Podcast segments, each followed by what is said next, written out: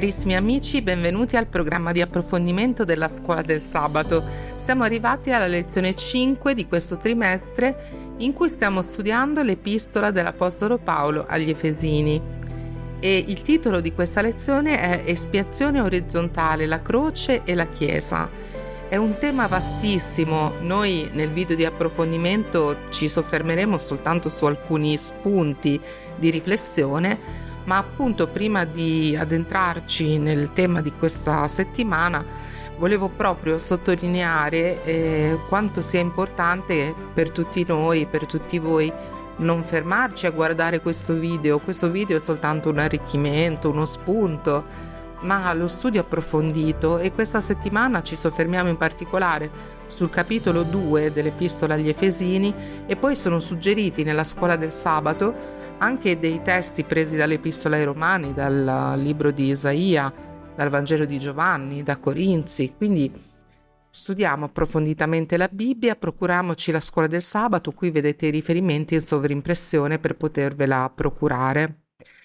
E detto questo, voglio dare il benvenuto anche ai nostri ospiti che ci hanno raggiunti qui, che sono la dottoressa Tamara Pispisa e il pastore Richard Eusso, a cui diamo un calorosissimo benvenuto, benvenuti. Ciao Maria Rosa. ciao Maria. Sono molto contenta di avervi al mio fianco, no? perché le vostre riflessioni, anche per vostro, la vostra esperienza, la vostra formazione, sono utili secondo me per capire un po' il tema di questo trimestre.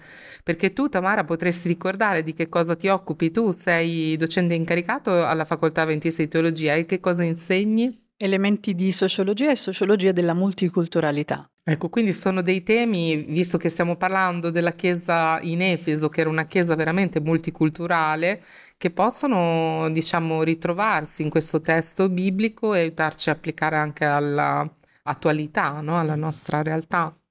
E tu, Richard, sei un pastore, sei pastore in Italia per l'Unione Italiana, pastore avventista. Ricordaci un po' le comunità che ti vogliono bene, che ti serv- che, dove servi il Signore. Ok, io me ne occupo delle comunità di Brescia, ganese, italiana, e la comunità di Varca Monica e poi Verona Ganese.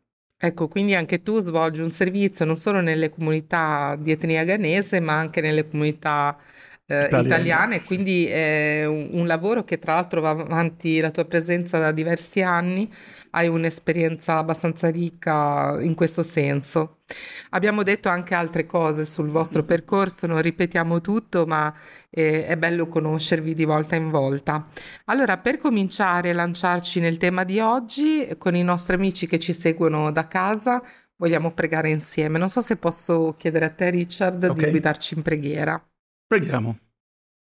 Amatissimo Signore, ti ringraziamo ancora oggi per questa grande opportunità di essere qui ad aprire la tua parola, la tua parola che ci dà intelligenza, saggezza. È la tua parola e la sua comprensione deve venire da te. Perciò ti invitiamo, Signore, ad accompagnarci, guidarci, guidaci nella tua parola, facci capire e sapere trasmettere nel nome di Cristo Gesù. Amen. Amen. Amen. Eccoci quindi arrivati dopo questo momento di preghiera a una prima domanda che vi volevo fare, no?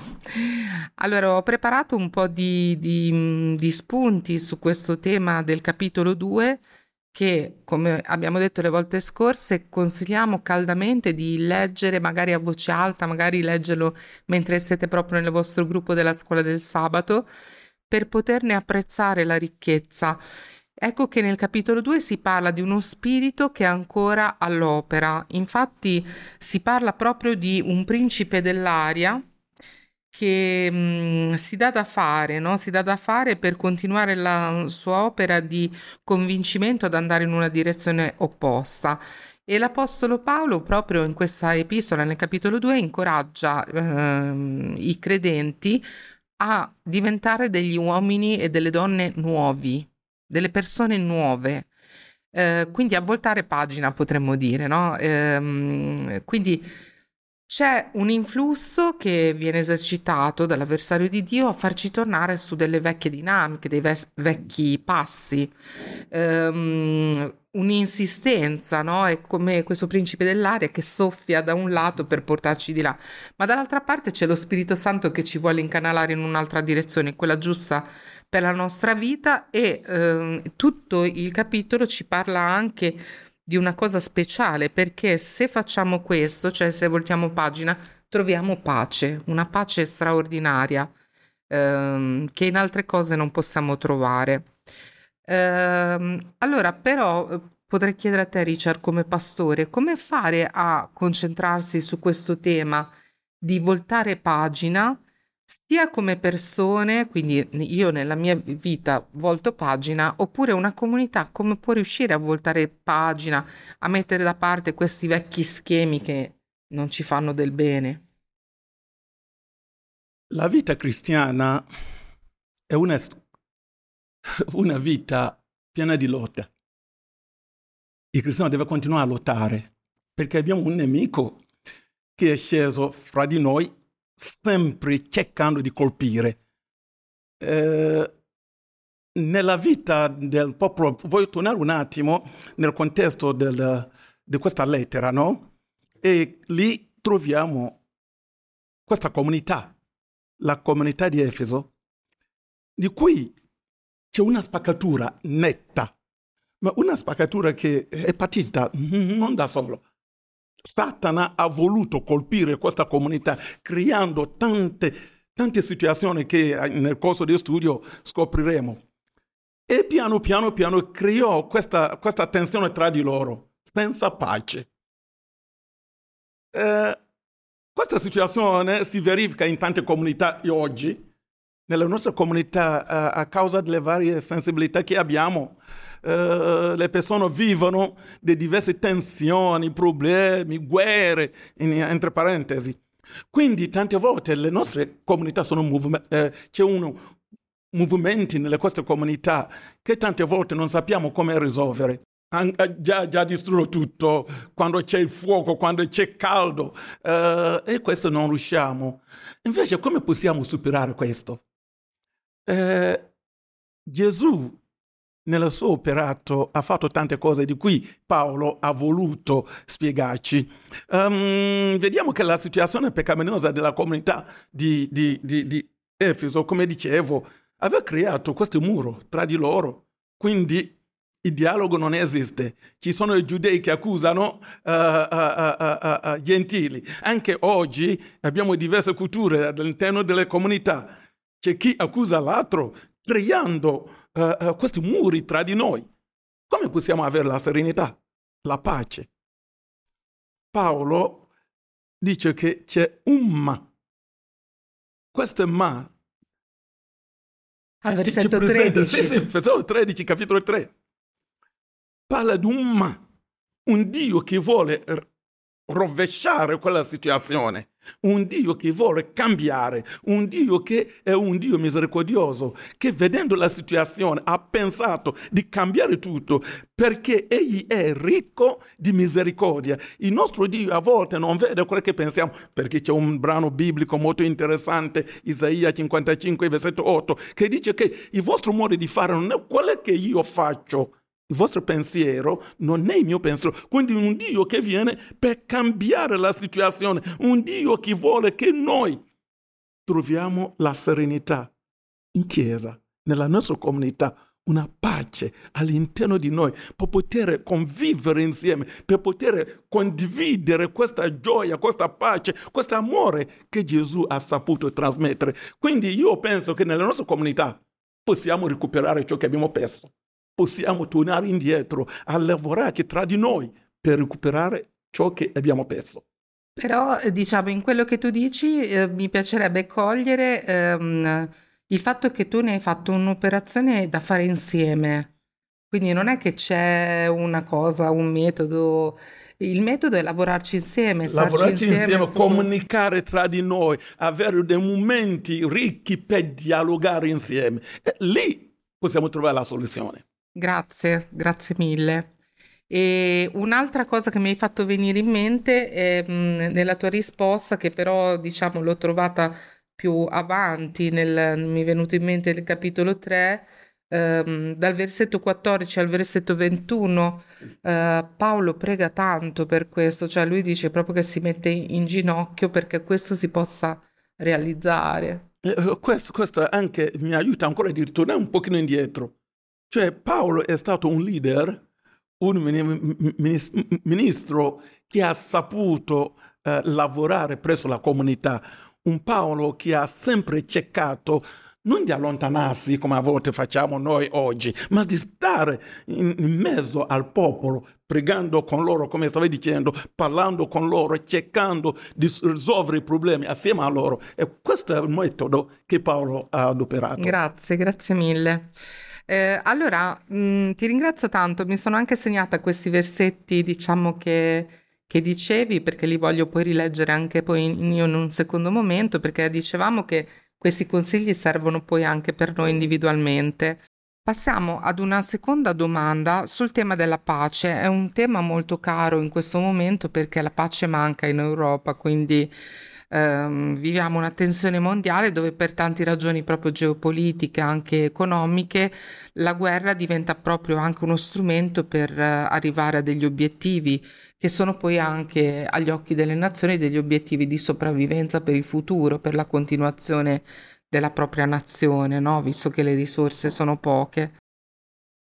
In Efesini 2 c'è una sfida a eh, raccogliere questa risorsa della pace, come ci viene presentata in vari punti dell'epistola, perché mh, mm, al capitolo 2, adesso noi siamo sul capitolo 2, questa settimana viene menzionata varie volte questa, questo dono della pace che riceviamo se ci mettiamo appunto nelle mani di Dio e se gli permettiamo di, mm, di mettere, di voltare pagina, di voltare pagina. Ecco, allora questa sfida Possiamo parlarne eh, come di una risorsa eh, vitale proprio, no? In questo momento storico per la nostra società, anche alla luce di questa situazione così fragile che c'è per la guerra tra Russia e Ucraina, che però coinvolge veramente eh, non solo l'Europa, ma diverse nazioni del mondo. Certo, rispetto a questo tema no, della, della, guerra, dobbiamo dire che in realtà il termine pace non è ultimamente diventato così confortante, no? Perché se avete fatto caso, quando si parla di pace, cioè al, al, termine pace è stata associata anche l'idea di disinteresse, cioè vogliamo la pace perché non vogliamo le conseguenze della guerra, oppure pace come disimpegno, no? Tu non vuoi andare a difendere, vuoi lasciare che tanto non tocca a te. Allora ecco che anche gridare voglio pace, no? Eh, può essere visto come paradossalmente, sì, sì, esatto, come un contenuto diverso, no? Eppure ancora da questi brani ci torna molto forte l'appello a cercare questa pace. Il problema è come farlo, no? Come farlo e, e come far passare questo messaggio affinché ecco, il pacifismo poi non diventi una modalità che davvero risulti come disimpegno, come disinteresse, ma che sia un'azione attiva, che sia un combattimento perché la pace si raggiunge combattendo in realtà, però lo si fa con delle altre modalità, no?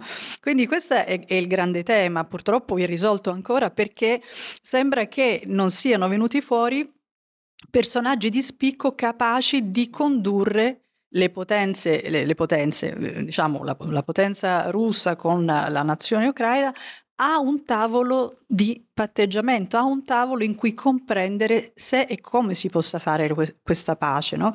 E, e, questo sicuramente colpisce, però eh, ho avuto modo di assistere a una lezione di geopolitica e a un certo punto ho visto la cartina dell'Ucraina. E se, se, noi guardiamo la cartina anche per appartenenze religiose, appartenenze culturali, in realtà ci rendiamo conto che non si tratta di una regione così monolitica e compatta e sicuramente potremmo dire la stessa cosa della Russia, no? che appare come i russi, no? come se fosse sì, un'unica entità cosa. irriducibile. No? E proprio quando ho visto quella cartina il primo pensiero è stato ma allora ci potrebbe essere uno spazio di dialogo, proprio perché i blocchi non sono monolitici. All'interno dell'uno e dell'altro schieramento ci potrebbe essere spazio, no? È una domanda che è rimasta aperta, non ho chiaramente in questo momento la soluzione, però per esempio mi viene in mente, ehm, ho avuto anche modo di vedere che in, certi, in certe università fanno per esempio dei corsi, mm, a volte anche dei seminari, proprio sul, sul tema, ne ho trovato uno particolarmente, costruttori di pace. Molto bello. Quindi c'è l'idea che comunque un percorso si possa anche apprendere, no? Giusto per dirvi almeno due o tre materie, per esempio cosa si studia in questi corsi? Modelli di base per la gestione trasformativa dei conflitti, perché si parte dall'idea che il conflitto non debba essere assente, anzi il conflitto assente o sedato è quello che poi divampa eh, diciamo in maniera terribile, quindi il conflitto va accolto ma gestito affinché poi non diventi esso stesso diciamo eh, motivo di, di, divisione, strumenti di analisi del conflitto, arte della comunicazione efficace no? e via via tra- la trasformazione, trasformare la contrarietà in risorsa. Anche questo è la, partire da una contrarietà e sapere che la contrarietà non va necessariamente distrutta, ma ricollocata affinché diventi risorsa. No? Questo, tra l'altro, è un linguaggio che si utilizza anche in altri ambiti che non siano proprio quelli delle guerre. No? E, e, poi un ultimo esempio sempre su questo, ho avuto modo anche lì di, di, seguire un corso in cui la professoressa raccontava di un processo di pace che eh, si cercava di avviare in un determinato periodo. Di questi tempi forse bisognerebbe tornare a riavviare processo, dei percorsi di pacificazione tra la popolazione israeliana e, mus- eh, scusate, e palestinese, partendo dalle donne. E lei spiegava, no? Dice, noi do- dobbiamo immaginare le nostre identità come un fiore che ha tanti petali, quindi la nostra identità, per esempio la mia identità è di donna, mamma, per esempio lavoratrice, quindi insegnante, appartenente a una determinata confessione religiosa, tutti questi fanno, formano la nostra identità. Lì che cosa hanno fatto in questo percorso di pacificazione? Hanno fatto sì che queste donne, no? Lavorassero su un petalo in particolare, quello della maternità, cioè li hanno fatte confrontare su questo tema della maternità e di madri che vedevano a, vi- a, rischio i loro figli nella guerra e che quindi sentivano la necessità e volevano da entrambi i lati bloccare tutto ciò, no? Quindi hanno cercato di mettere in evidenza un petalo dell'identità piuttosto che quello della distinzione tra Israele e la Palestina, no?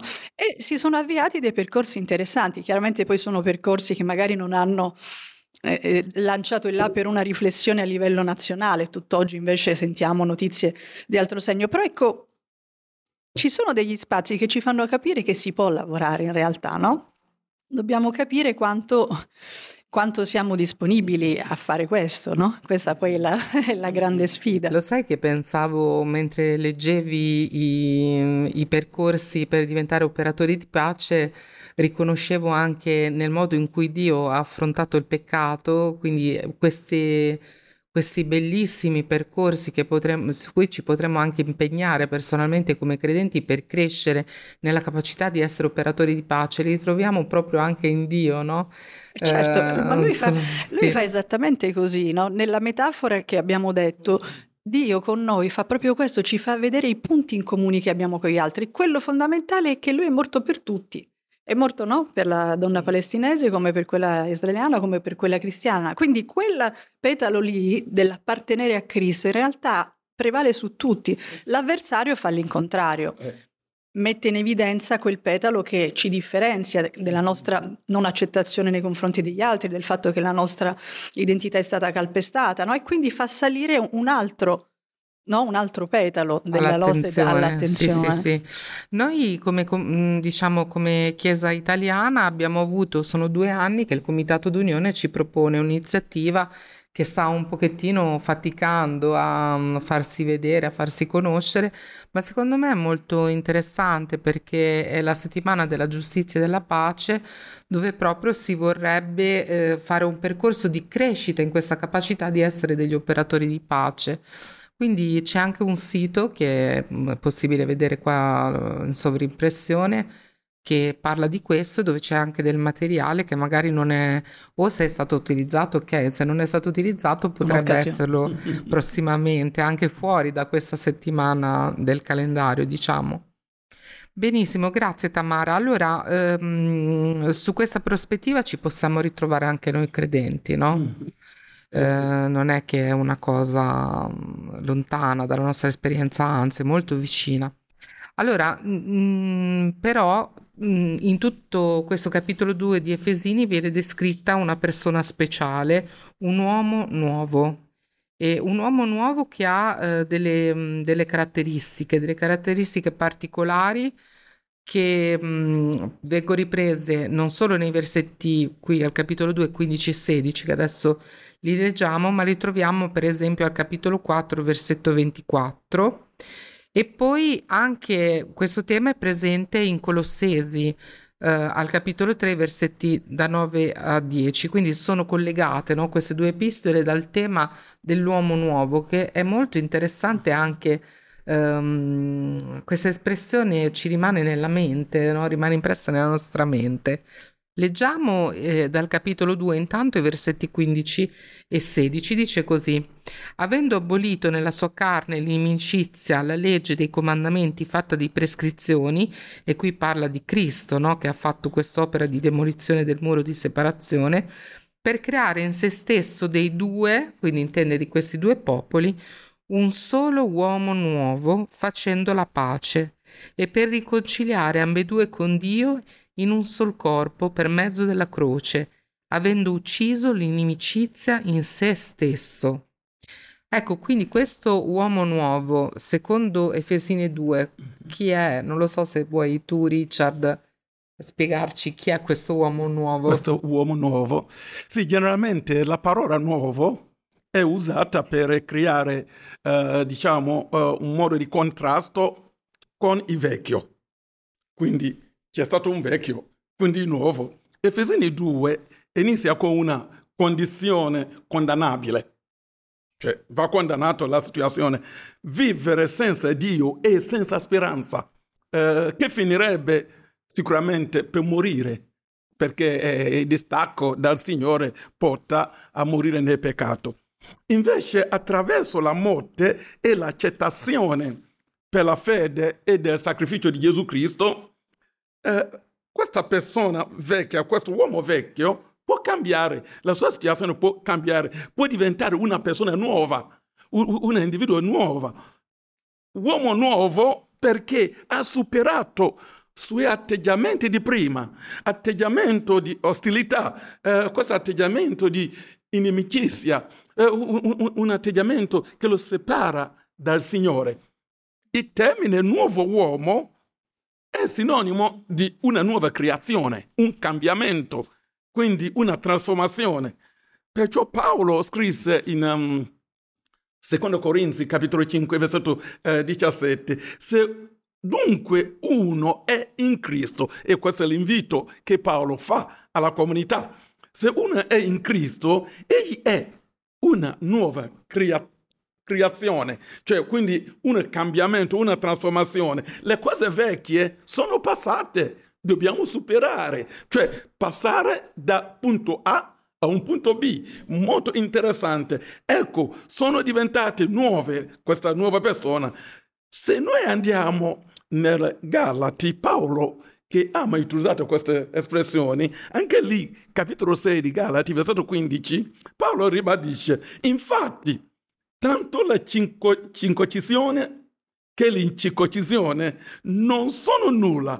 Quello che importa adesso per noi è l'essere una nuova creatura, quindi superare quell'atteggiamento vecchio, questo uomo vecchio che tiene insieme o ci permette di stare insieme uni verso l'altro e riconciliandoci insieme per vivere nella pace, nella serenità, nella nostra comunità, nella vita, nella società. Quindi il nuovo uomo o uomo nuovo deve fare questo tragitto attraverso eh, questa possibilità di accettare il sacrificio di Gesù questo uomo nuovo è passato, ha accettato questa, questa offerta, questa, questo regalo, questo dono, questo sacrificio di Gesù Cristo per poter unire tutti. E questo è l'invito che Paolo stava cercando di trasmettere alla comunità di Efeso. Infatti Richard è molto bello quello che, che dicevi proprio nel capitolo 2, eh, mi facevi notare il versetto 10 che dice infatti siamo opera sua. Sì. essendo stati creati in Cristo Gesù per fare le opere buone. Quindi non siamo eh, cioè, salvati per le opere, ma diventiamo noi, se ci lasciamo eh, modellare da Cristo, diventiamo noi opera sua. Cioè non è la nostra invenzione, diciamo. Sì, è cioè, qualcosa non, che non abbiamo fa. inventato niente, è lui stesso che ha operato per questo, questa apertura, questa, questa a, a, a, come si dice, raccogliere le persone che sono per motivo dei peccati, si sono Grazie, buttati via. grazie mille. Volevo sempre su questi versetti 15 e 16, Tamara, eh, che parlano di fare di due popoli un uomo nuovo, quindi è anche particolare perché con Richard abbiamo parlato della, ehm, della situazione riguardante l'io, la persona individuale, mentre in questo testo si parla di un uomo nuovo fatto due, a partire da due popoli. E un po' anche la nostra Europa si trova di fronte a questa sfida perché tante popolazioni arrivano per tanti motivi di guerra, di siccità, ehm, condizioni di vita che, e di dignità umana che mancano nei loro paesi e anche per tante altre motivazioni e quindi le nazioni europee, insieme anche ad altre nazioni del mondo, sono impegnate in questo processo di cercare di unire dei popoli, di vivere sullo stesso territorio. Allora potrebbe essere interessante capire come immaginano queste nazioni la possibilità di vivere insieme, quindi il cittadino del domani, un futuro no? in cui si possa convivere. Forse questi modelli potrebbero essere interessanti per alcuni aspetti e anche utili per, per noi credenti. Sì, brevemente potremmo dire, potremmo presentare almeno tre modelli, no? eh, chiaramente poi ci sono varianti di questi modelli, però storicamente, la, per esempio, la Francia ha utilizzato soprattutto il modello che viene chiamato assimilazionista, cioè dire è partita dall'idea di riconoscere l'altro, quindi lo straniero che viene, dandogli diritti, nazionalità, però integrandolo, quindi assimilandolo alla cultura di riferimento, cioè alla cultura francese, per cui tu sei accolto, tu sei accolta, ma diventi francese, quindi non c'è una particolare attenzione alla cultura di origine.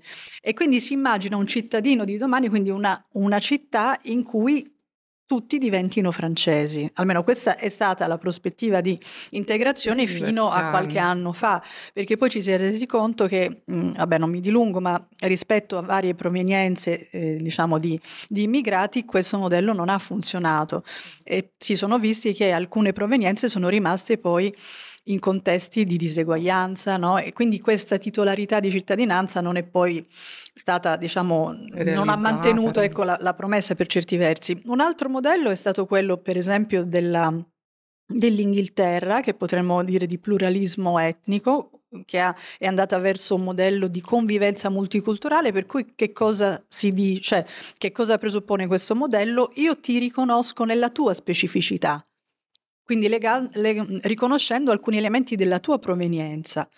Per cui per certi versi potrebbe sembrare più inclusivo. Il rischio però di questo modello, così come si è visto poi negli anni, è che si creino però delle, dei sottogruppi, no? per cui alla fine vengono riconosciute nelle specificità, ma queste specificità diventano delle realtà all'interno dello Stato, quindi non c'è poi una mescolanza effettiva che faccia sentire l'uomo uno, no? se vogliamo usare la metafora, la popolazione unita, ma si creano delle frammentazioni e delle segmentazioni. Questo è il rischio.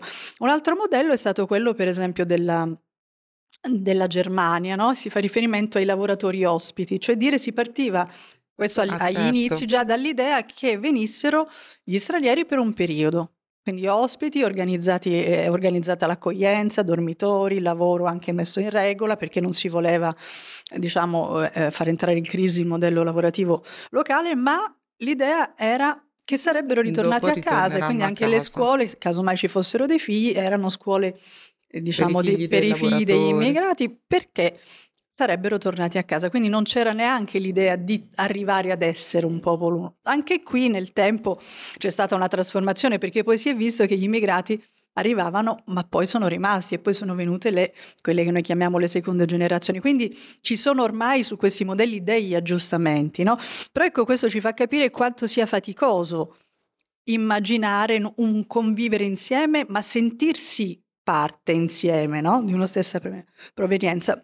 non so se due minuti giusto per quanto riguarda la dimensione della Chiesa, no? Sì, perché questi modelli magari potrebbero essere presi in considerazione o mm, essere anche già stati sperimentati da alcune delle nostre chiese, per esempio italiane? Sì, allora quando noi abbiamo fatto la ricerca, no, eh, con uh, diciamo diversi anni fa e uscì questo libro su Jerry Maslow, ne abbiamo parlato nelle precedenti puntate, e avevamo delineato con i colleghi, con le colleghe con cui abbiamo lavorato, delle tipologie che un po' riprendono questi modelli, cioè dire, cioè una prima possibilità è la Chiesa accogliente, ma in cui non cambia assolutamente nulla della liturgia, ma anche perché la componente immigrata è molto piccola, quindi tendenzialmente non, non si mette in discussione, no? Cioè l'idea si va più verso una prospettiva assimilazionista, cioè siamo la maggioranza, arrivano due, tre, si sì, cioè più la mentalità che noi definiremmo assimilazionista. Poi però ci sono le chiese, ormai molte delle nostre chiese molti di coloro che ci ascoltano vivono probabilmente in chiese multiculturali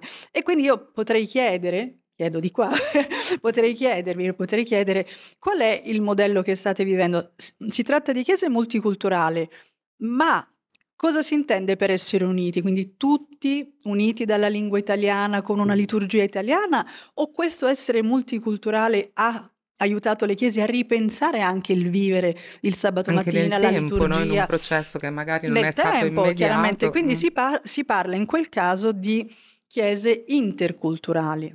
Quindi si, ci si sposta, ecco, in questo caso a un modello che supera il multiculturalismo e dice no, non soltanto ognuno riconosciuto nel suo spazio, ma entriamo in relazione. No? Sicuramente questo modello si avvicina di più a quest'idea di, di uomo nuovo, però è anche il più faticoso inizialmente. Non facile. È faticoso. non facile. Però dà tante soddisfazioni quando... Quando viene raggiunto. C'è chiaramente nelle nostre chiese, di questo ne ha parlato Richard, anche il modello di, delle chiese etniche, no? che sarebbe da un lato un po' questa prospettiva multiculturale, dicevamo riconoscimento alle specificità, però ecco lì il monitoraggio del, dell'Unione è stato quello in passato, ma soprattutto dovrebbe essere ancora di fare in modo che queste chiese non diventino luoghi di però di divisione, ma diventino invece, mantengano la relazione con le chiese italiane, no? Proprio perché il corpo non si disperda dopo che il Signore l'ha unito, no? Mm. Lui ci ha avvicinati, quindi